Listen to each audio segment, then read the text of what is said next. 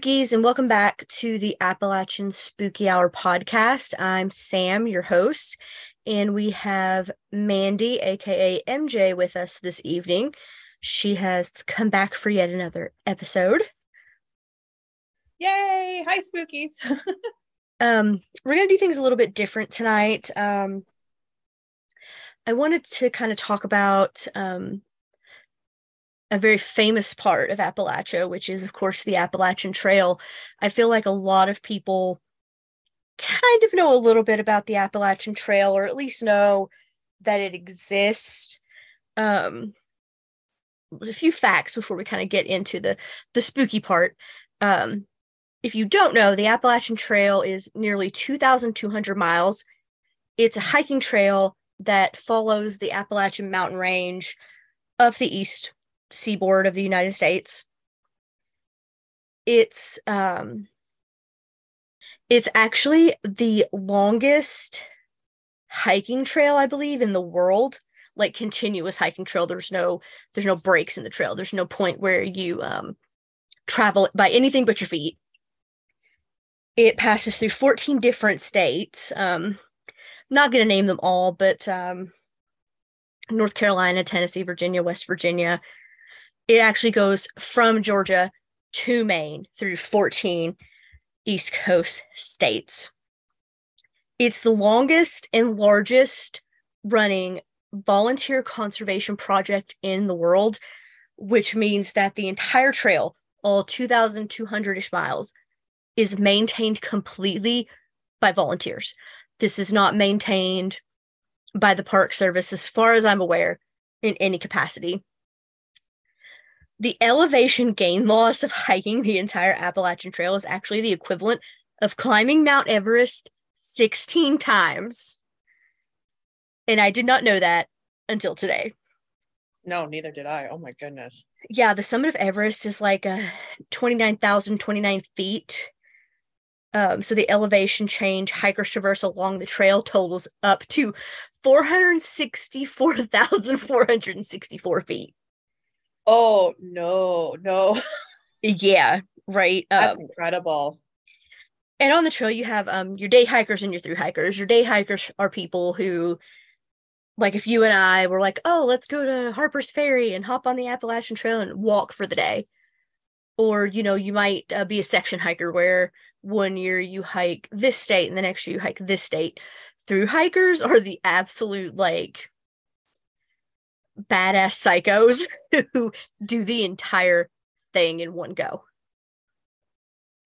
I cannot imagine. I, I, and I, it's how long would that take? Months. Yeah, I was, I was going to say that is pretty much traversing the eastern seaboard of the United States. From you're just um, kind of like uh, not including Florida. Well, I think that there's like less than like 22,000 people who've successfully completed a through hike. Yeah, no. You know, I'm sure there's people who've completed the entire trail in sections or like via day hikes over years. But yeah. the number of people who've done the entire thing just in one go, I actually only know one person who hiked the Appalachian Trail, and I can't honestly tell you if he did it all at one time, was actually a doctor, my old OBGYN, Dr. Mitchell. He actually um took time off work one year to hike the Appalachian Trail. And wow. I I don't know if he finished, but um yeah when i call these people psychos i mean that in a good way because like i can't imagine being ambitious enough to do this and like not even necessarily fit because you see all kinds of people attempting this mm-hmm. but um we're not here to talk like super specifics about the trail and about the hike or whatever we're actually going to talk about um, some creepy stories of people who've been on the trail hiked the trail, whether that's a day hike, a section hike, a through hike. Um, I actually found this list online, and we're gonna go through some of them and kind of talk about um, our feelings toward them, maybe kind of whether we think they're fact or fiction. Okay. Um, so let's try this one first. Um, apparently, there was a young couple who was hiking on the Appalachian Trail in the southern part of Virginia, very specifically when they experienced something they supposedly could not explain.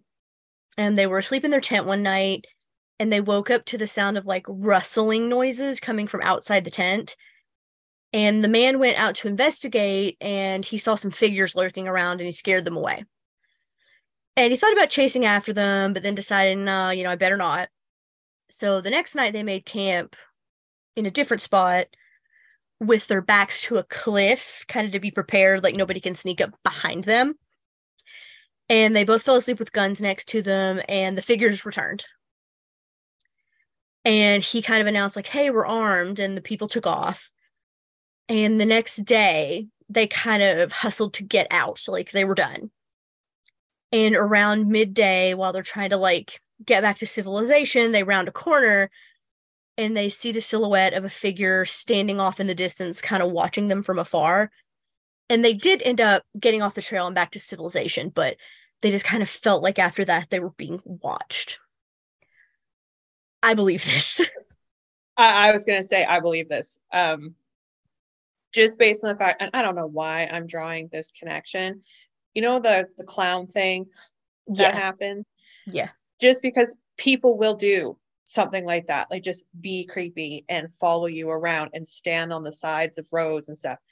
Totally believe that occurred, whether it was of a paranormal sort. Um, I don't know. I don't. I believe they paranormal. felt that. I believe. I believe that. I I think it was people. Um, nothing. Yeah. Nothing paranormal. I don't even know that they were super nefarious. Like, I live in rural Appalachia, so I know like there are some weird people in very rural places. And you know maybe these are these could have just been teenagers getting their kicks by scaring some hikers on the trail you Absolutely. know um, and there's creepy people everywhere. Like you said there's people that do this crap just because they can. Yeah. Um so that one i i buy into because you know i don't think it was it was paranormal at all. I think it was just somebody being a douchebag. I, I agreed. I i believe that happened. I believe it um, there's another story that's very similar. Um, it was like 1988. A man was hiking the trail. Um, he noticed this bright light kind of coming from the forest next to him. And he thought, well, I don't want to bother anybody. I'm not going to set up camp too close. So he kind of moved on a little bit away from it. And he woke up in the middle of the night and there was a man standing over his hammock. And the man took off and yelled to some people that the guy couldn't see, who were, I guess, lurking in the woods, that he was awake and he got scared, hiked his stuff up, hiked his stuff up, packed his stuff up, took off. Um, he hiked a few more days, didn't really see anybody again, so he started to relax. That night, he's back in his hammock asleep, and then somebody cuts it down, wraps him up in it, and drags him away. They then beat him mercilessly. Oh, God. And they were kind of bickering back and forth with each other, like they were fighting over something and he was able to use his knife to cut through the hammock, escape, and take off. Um, the police kind of looked into it, but they they came up with nothing. Um, again, this is I believe this. Oh yeah, oh yeah. Like, this is, I mean, this is not paranormal in any way. Again, but scary. Oh, absolutely, yeah. Just based on the but... fact that I, I could never do that kind of camping alone. I wouldn't want to. No, neither would I. I would feel I don't have the necessary skill set, first of all. Um, and I, I would just be too scared. I think I could survive. yeah, you could. I I wouldn't want to for the same reason. And and it's not just like, oh, we're women and doing things alone as women is scary. It's just that for things like this, you yes. know, if he had a buddy there, would they still have beat him? Maybe but it, you know going solo camping somewhere like this where there's sections where you're so far from civilization forget just about medical emergencies you know if they had like broke his legs or something he, he would have had to have lain there until somebody finally came along you would hope if somebody finally came along yeah so mm-mm. no believe it happened and i wouldn't want to be there uh, me either all right, here's an interesting one. Um, in May of 1972, a hiker supposedly saw a ghost from like a different time period. They were walking alone, and there was a very heavy ground fog that rolled in. and he looked up and saw a person walking in a heavy coat with a wide brimmed hat on. And he, the guy was kind of staggering, looking at the ground like he lost something. He started walking toward the hiker, still looking at the ground. The hiker kind of stepped aside to avoid bumping into the guy. They got close to each other. The man then suddenly looked at the hiker, and this man had these really cloudy blue eyes that kind of stared through him. And this is like when the hiker gets kind of scared, like, oh my God. Then he kind of realizes, like, okay, this guy's dressed like he's from a different time period. He, you know, kind of was like trying to say hello, like, oh, you know, hi. The man didn't respond the hiker was like, okay, that's weird. He starts walking. Then he turned back and the man had just disappeared. Hmm. This is not the first story I've heard from like the Appalachian Trail where people discussed like hearing strange noises or seeing strange figures in fog. Yeah, my my initial reaction was, "Oh yeah, you saw something in fog." Okay. Um, you know, which to me would have discounted it. But the fact that there was actual close enough interaction to see eyes, um, that's interesting. And I have heard about, you know, sightings of on the Appalachian Trail. And does it say what part of it they saw this person on? Because I know that that trail mm-hmm. cuts through some like really old areas, right? I mean, it follows the entire Appalachian Mountain. Yeah, it's through the mountains. um, I mean, we get a lot of very dense fog. And I know that it's very easy for your eyes to play tricks on you, but I'm with you. Like, he was close enough to this man to see that he had cloudy blue eyes. Yeah. That's not, was totally unresponsive. Yeah. And it's not like you're looking out and think you see something moving. Like, this person was close enough for him to see the color of his eyes. Yeah, I would give that one some credence. If it had stopped with the I saw a man trying to find stuff in fog, I would have been no. Yeah. It's, the, um, it's the interaction that kind of has me going, oh, okay. Yeah, I don't that one. I mean, it was also 1972. A lot of people were on like cocaine, but true. That was that was a fun time. But. I don't know. Yeah, I'm with you. Like something about it has believability to it yeah i wouldn't i wouldn't put i'll put it on the plausible i, I won't discredit yeah, it i'm not away. gonna i'm not gonna totally uh, totally discount that one but there is another ghost story um this actually takes place at P- around pierce pond which is in maine and it was nighttime he was kind of hanging out enjoying his campfire and then he spotted a figure walking a short distance away from his campsite it had a very ghostly appearance, whatever that specifically means.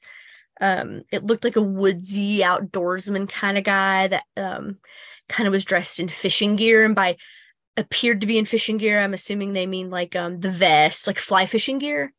Yeah. be like the vest, waders. Um, and then supposedly it just kind of faded into the night. I kind of didn't know what to think about it, but then the next night it came back but this time it stopped and just stared at the hiker. The guy got so scared he abandoned his camp and ran off into the woods and hid behind a tree until morning came. oh, wow. yeah. So again, part of me is like, okay, was this a ghost or just some guy? I, uh, that was my gut. But yeah, I was like, I don't discredit that he saw someone if they were scary enough that he ran and hid behind a tree. Yeah, like that, there's nothing about that to me that says ghost my first instinct, we're out camping and somebody appears and is just staring at us, I'm going to be like, bro, if you don't get out of here, I'm going to cut you. At that point, you're going to know if it's real or fake. Yeah, true. And and the vagueness of they looked ghostly. Yeah, well, and like you know, a it, proper it bit of full moon and some night. fog. Yeah, it well, yeah. So if you got some shadows and a in a full moon and you know funky lighting, yeah, it could look like you faded into the night. Yeah, I I don't think that's a ghost but obviously it was someone creepy. We'll give him that. Creepy. Yeah, I think it was somebody who was creeping around, saw him, yeah. came back to creep on him some more, got caught, and yeah, scared the hell out of this guy. Yeah, I'm with. Yeah, that's that's my take. Okay, okay. Here's a good one, and you know how much I love old Native American legends. Yes. This is supposed to be, I haven't looked it up. I'm going to have to look it up after this. It's the legend of Spearfinger. And it's a Cherokee Indian legend. And it's kind of like, I think their version of the boogeyman, they used it to scare children. Um, supposedly, Spearfinger is this witch like hag who kind of takes on the persona of a sweet old grandmother. She supposedly lurks around the peaks of the Smoky Mountains, keeping an eye out for children who've wandered away from their parents. Kind of like Pennywise, she likes to prey on their fear. Oh. She tells them she'll help them find their parents, but then she sings them to sleep. Once they're asleep, she uses her fingers to gouge out the, their liver and then eats it in front of them. Oh, that's oh, that would scare me from wandering away from home. If I had heard this story when I was a kid, I would never have gone back to the Smoky Mountains. I would have cried and kicked and screamed every time my family was like, "Let's go to Pigeon Forge." Oh, I, I no, I would. I I don't think I've ever properly been to the Smoky Mountains. I like. Um, mm. I don't want to now. when I was a kid, my mammy would try to like keep us in line by telling us you know the old boogeyman will get you or like the devil's gonna get you. And she told this terrifying story about i don't remember who who the kids were if it was like her when she was a kid or i don't remember. But supposedly this happened in their house um that my great grandparents lived in and then my grandparents lived in and um they were roughhousing and they were told to stop and that the devil was going to get them and the kitchen door swung shut and the devil was hiding in the corner behind the door and i like would shit my pants. Oh no. Oh gosh. We didn't have a threat like that when we were little but we were told that if you didn't behave um, that there was a, a, special like government institution that came and took bad children.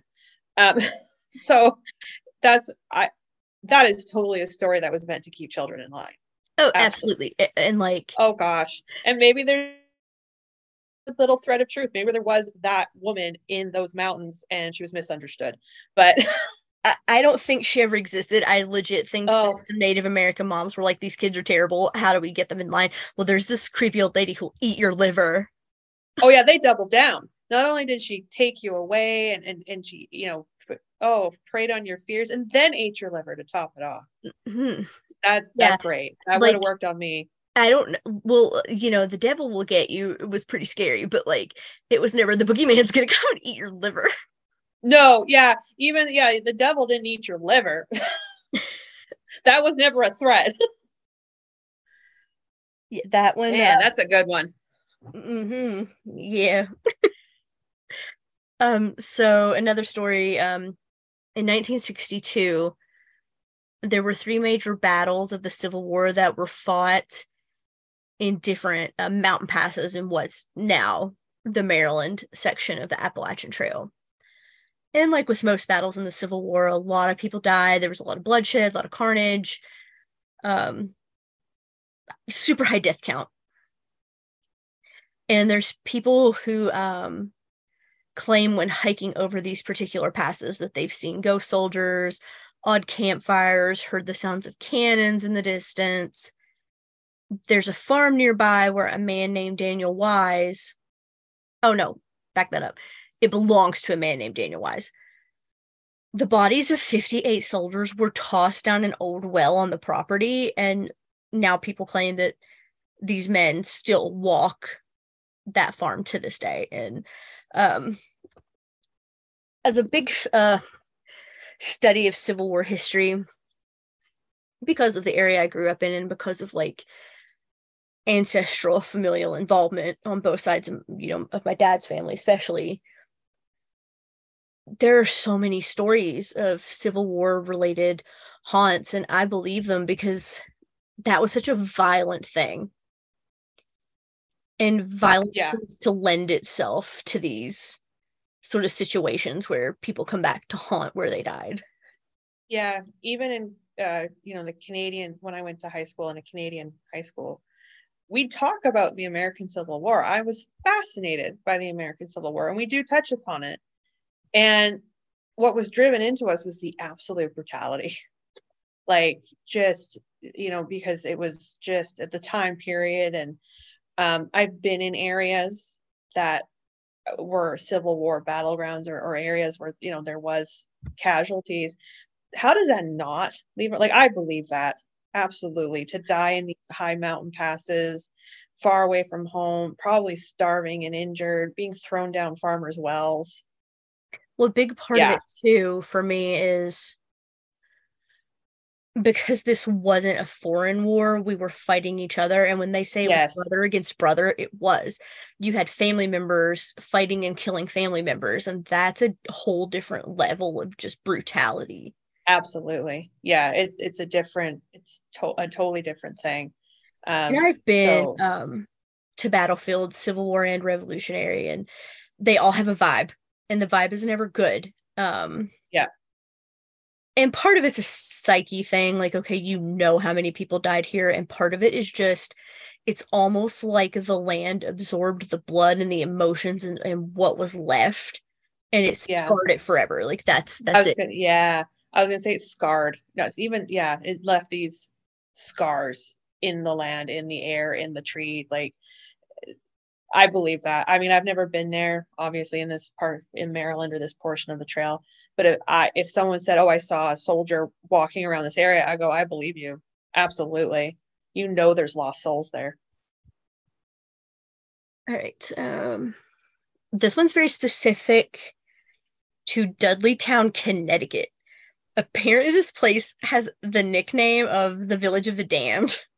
Oh, joy.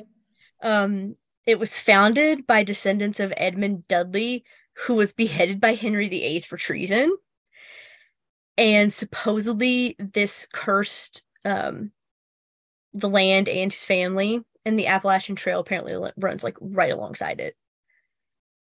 And it was built in the 18th century but abandoned in the 19th century.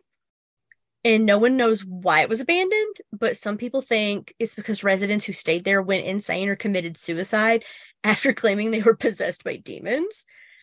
Oh and gosh. apparently now in modern times people report seeing strange lights and orbs surrounding the area. Um, which you know me, I believe in ghost lights, but orbs are a crock of shit. like yes, we have discussed that. And I, I, I happen to feel the same. So when people say they see orbs, I always want to ask specific questions like, okay, did you see an actual like ball of light moving around, or did you get out your camera and saw little flecks floating around and said it's an orb because it's not? yeah, or even in my own, you know, vision, I'm going, oh, there's something floating. like, no, a ball of light one thing a fleck of something you know on your camera. Dust. Oh yeah. Yeah i have to admit i don't know a ton about edmund dudley or why he was like what treason he committed against henry viii yeah. Um what an interesting connection to like henry viii of all people. Yeah like random. Um this one i'm just like eh, it's a ghost town yeah and if it's been vacated for that long you can make up whatever story you want about it. Yeah it's it's, it's a ghost town. It doesn't seem to have anything unique going on about it besides this guy apparently had his head cut off by henry viii and now his family's like cursed or whatever like okay. I mean it's a great story but i i would lean more towards it being a great story yeah. Yeah i just that one i i don't i don't sorry dudley but i think that's a crock. With sorry you. you lost your head but Oh well. Every year, about 24 hikers go missing on the Appalachian Trail, but most of them are found within just a couple days. So the case of Geraldine Largay, I think that's how you say her name, um, was a very strange one. Um, she was 66 years old and she was halfway through a through hike on the trail in 2013, and she just disappeared. Um, on that day, she was planning to hike about eight miles north and was going to meet her husband at a rest stop, I believe for like a supply pickup. Um, they met up regularly at certain points that she had prearranged, but she never showed up. Her body was found in 2015, um, just miles from a road that led into town. You might have heard of her before, actually. She's the one that was um, missing for 26 days and they found her and she kept a journal. The more you speak on this, the more I think I do know who she is. Yes, I think I have heard her story because I was just going to ask was there a journal? yeah, um she wrote journal entries, tried to send text messages. Um yeah, I'm pretty sure she um she got lost. She got off the trail and she got lost. I'm pretty certain that's her. And uh in the notebook, one of the entries was something like when you find my body, please call please call my husband and my daughter. Um let them know that I'm dead and where you found me. Um very sad story. Um and she wasn't far at all off the trail if I'm if I'm not mistaken. But you know that while that's a sad story, I don't necessarily find that scary. Yeah, I kind of find it because it, if it's the one I can picture, there's a, a, famous picture of her that's the last picture ever. Yeah, and she's her. smiling. And she's like smiling. Yeah, that's her. Yeah. Um, I find that story very um, sad. I don't I don't say I'm necessarily scared by it because mistakes happen. Like she supposedly got lost on the trail and uh, it's wild out there. If so I'm I, I not mistaken, she got off the trail to make camp and lost it and couldn't find it. She couldn't get back. Okay. Um, you know, I don't know. I didn't look into these stories before I started this episode with you. Um, so I don't know for sure if she was a very experienced hiker to take on something like that, I want to say probably. But yes. then again, a very experienced hiker isn't likely to get lost not far from the trail. I mean, it, like you said, accidents happen, mistakes happen. But uh, mostly this was just a, a sad one. Yeah, no, I, especially when you see that like it, what, what was for me was the fact that there was a picture um, of someone that they took of her on the trail, like the last person who ever saw her on the trail. Yeah and uh yeah that one i just remember kind of going gosh that's why i don't go traipsing off into the woods alone um another one um i don't know if you would have heard of it or not. Um i already knew about it was um randall lee smith. Back in the 80s he pled guilty to murdering two hikers on the trail. He actually befriended them spent some time with them but then one night in the middle of the night he shot one of them and stabbed the other to death. He ended up in prison for 30 years but only ended up serving half his sentence. Then when he got out he did the same thing again oh yeah no fishermen on the trail and killed them both he shot them but they both lived he tried to kill them both then they they both survived um he took off in a pickup truck but he crashed it and then died of his injuries from the crash that he caused trying to flee a potential murder scene. Oh, for crying out loud. This one I was very familiar with. I had I had heard of it before, but um, that's another reason why I wouldn't personally ever do something like the Appalachian Trail because you're out there and you don't know who's out there with you. Oh, absolutely. Yeah, like I had not heard of that before. That that was a new one for me. And that part and and for me being from another country and from the other side of the continent, I don't know that area. like that's why I would never because I not only do I not know who's out there with me, I don't know I might know where I am on a map, but that doesn't mean I know the area around me. I mean, and could be there. You know, it tr- tr- trespasses through thir- 14 states. Right. Most of it's going to be such an unfamiliar place to you on, you know, and then you're surrounded by strangers just no. Yeah. And it, you know, as much as we talk about spooky things and paranormal things, humans are just as scary. Humans are scarier. In my yes, humans, in my opinion, are scarier. It just, ugh, no, thank you. Um, so there's an urban legend that's kind of been around for a very long time on the AT, which is about Ottie Cline Powell. And apparently, at the top of Bluff Mountain, there's a marker with information about this four year old child who passed on that spot over 100 years ago. Hikers have reported seeing a little boy wandering the campgrounds looking for something, but never actually finding it. apparently nobody knows how Powell died, but there's lots of theories about him and why he still haunts this place and so on and so forth. Um, I could see a story like this having some truth to it, the paranormal aspect aside. You know, it's kind of a little bit like um, the stories that you would hear of people when they were traveling west. You know, people yeah. to travel to get to other places, other settlements. They probably took tried to take the easy route and, and traverse mountains. It's not super unusual for a child from over 100 years ago to be dead. Um, that young, you know? Yes, uh, absolutely. So that part I find very believable. The haunting part, gotta take it with a grain of salt. It seems like people have just kind of made up their own theories and opinions on this. Um, I don't know. Like I, I, I can see the the grave marker and all that being being a true thing. Yeah, that would be very easy to make an urban legend or a story about because there's this marker for a dead child that's from a century over a century ago so it, it you know there and there is no story so i could see people's imaginations making oh, yeah. story also could you know but i could also believe that there is a little kid wandering around lost because no child that died on the top of a mountain i'm going to assume went quietly or peacefully. Um on the other hand i can see this being a legend born of our natural inclination to be afraid of the unknown. So all it takes is one person to say, "Oh, if you spend the night on Bluff Mountain, you you might see the ghost of this four-year-old kid that died." Yes. and, you know, Bobby's like, "Oh man, I heard this noise last night, and and I bet it's that dead kid." Yeah, especially when you know there's a marker, because if the marker wasn't there, that story wouldn't exist. Yeah. So I, I feel, I feel, if there was no marker, you'd have no story. Um. So kind of the last one is um the White Mountains are part of the Appalachian Trail, and it's supposed to be like absolutely beautiful part of the AT.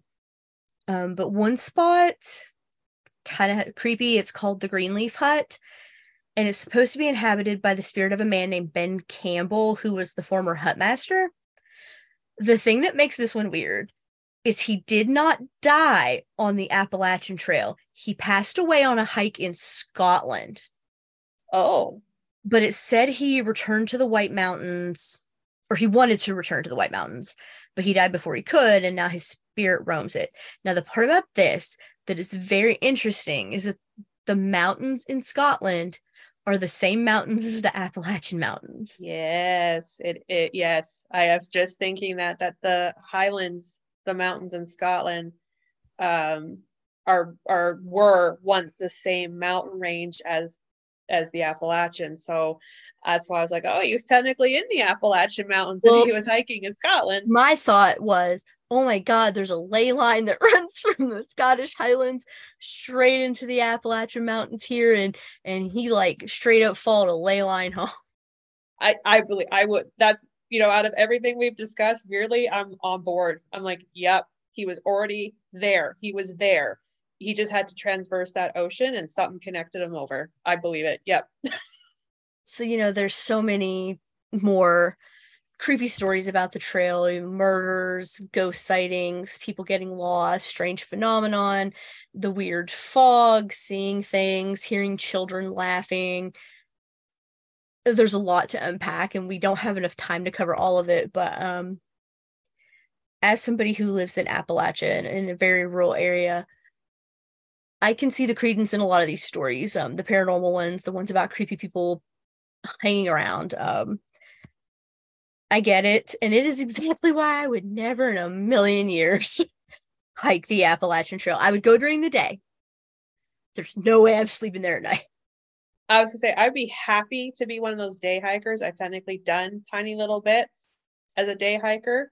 I am not staying after dark.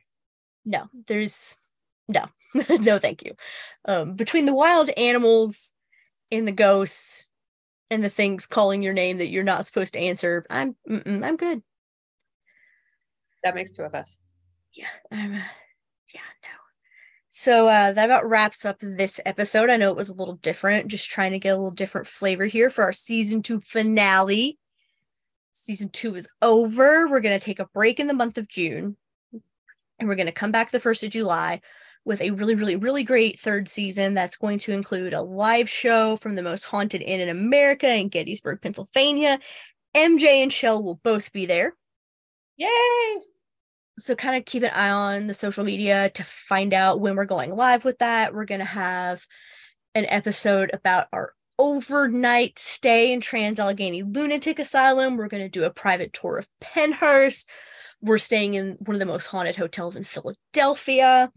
We're going to do a tour and a little ghost hunting at the Ohio State Reformatory. It's going to be crazy. It's going to be awesome. You don't want to miss any of it. MJ, got any parting words for our season two audience? Uh, it was really fun to be here, and I'm looking forward to having my the crap scared out of me for their benefit next season. Sounds about right. So uh, we hope you guys liked this episode. We're going to have the website launched really soon, and a really cool new feature we're going to have is where you guys can submit some of your stories about haunts, the paranormal, cryptids, whatever you've seen and experienced in and around Appalachia. We want to hear about it, and you could be featured on an episode of the Appalachian Spooky Hour. But this is Sam signing off on season two. And remember, don't go outside alone after dark.